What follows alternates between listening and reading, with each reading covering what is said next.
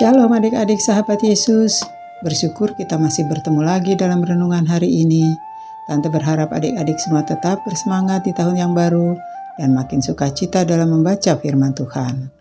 Tetaplah mengucap syukur atas berkat yang Tuhan berikan pada adik-adik hari ini. Mari kita mau membaca firman Tuhan dan renungannya yang terambil dari 1 Korintus 10 ayat 13 sampai 14. Tema renungan kita hari ini Amy Birdie. Sebelum membaca firman Tuhan, mari kita berdoa. Tuhan yang maha baik, kami ingin membaca dan merenungkan firman-Mu. Kiranya kami diberi hikmat untuk bisa mengerti akan firman-Mu. Di dalam nama Tuhan Yesus, amin. Adik-adik, sudah dibuka Alkitabnya? Yuk kita baca bersama-sama firman Tuhan dari 1 Korintus 10 ayat 13 sampai 14. Pencobaan-pencobaan yang kamu alami ialah pencobaan-pencobaan biasa yang tidak melebihi kekuatan manusia, sebab Allah setia dan karena itu Ia tidak akan membiarkan kamu dicobai melampaui kekuatanmu. Pada waktu kamu dicobai, Ia akan memberikan kepadamu jalan keluar sehingga kamu dapat menanggungnya. Karena itu, saudara-saudaraku yang kekasih, jauhilah penyembahan berhala. Demikian pembacaan firman Tuhan hari ini. Nats ayat kita hari ini 1 Korintus 10 ayat 13a. Pencobaan-pencobaan yang kamu alami ialah pencobaan-pencobaan biasa yang tidak melebihi kekuatan manusia. Sebab Allah setia dan karena itu ia tidak akan membiarkan kamu dicobai melampaui kekuatanmu. Amy Purdy adalah seorang gadis cantik yang ceria dan aktif. Terlahir dengan nama Amelia Michelle Purdy pada tanggal 7 November 1979 di Las Vegas. Tidak pernah dibayangkan oleh Amy Purdy kalau di usia ke-19 tahun ia harus kehilangan kedua kakinya, ginjal, dan pendengaran di telinga kiri akibat infeksi bakteri meningitis. Bahkan saat itu dokter mengatakan bahwa kesempatan hidup hanya 2%. Di tengah penderitaan yang dialami, ia tidak mengeluh pada Tuhan kenapa hal buruk ini terjadi padanya. Alih-alih putus asa, Emi malah berusaha untuk bangkit.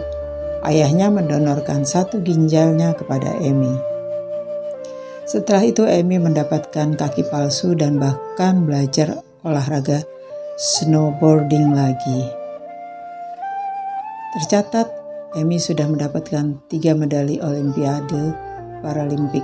Ia juga salah satu pendiri Yayasan Non-Profit Adaptive Action Sport yang membantu orang-orang dengan disabilitas untuk beraktivitas seperti orang-orang pada umumnya. Selain itu, Amy juga ikut serta di dalam acara TV Dancing with Stars dan menjadi peserta pertama dengan dua kaki palsu yang ikut menjadi peserta dalam acara itu. Amy sendiri juga menulis buku tentang perjuangannya dan buku itu berhasil menjadi salah satu buku terlaris menurut New York Times. Amy juga menjadi motivator, model, artis, desainer, dan atlet para snowboarder. Pencobaan tidak membuat Amy menyerah, namun ia bangkit dan menang melawan pencobaan itu. Mirip seperti kisah Tuhan Yesus yang dicobai di padang gurun, iblis menggunakan segala macam tipuan dan siksaan untuk membuat Tuhan Yesus menyerah, namun tidak berhasil. Tuhan Yesus dan Amy Birdie mengajarkan kepada kita bahwa di tengah pencobaan, Tuhan Yesus mampu untuk meneguhkan kita agar kita dapat keluar sebagai pemenang.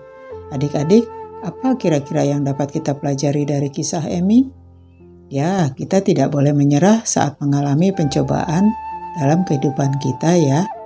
Yuk adik-adik, kita mau ucapkan Aku mau belajar untuk tidak menyerah ketika dalam pencobaan. Sekali lagi, aku mau belajar untuk tidak menyerah ketika dalam pencobaan.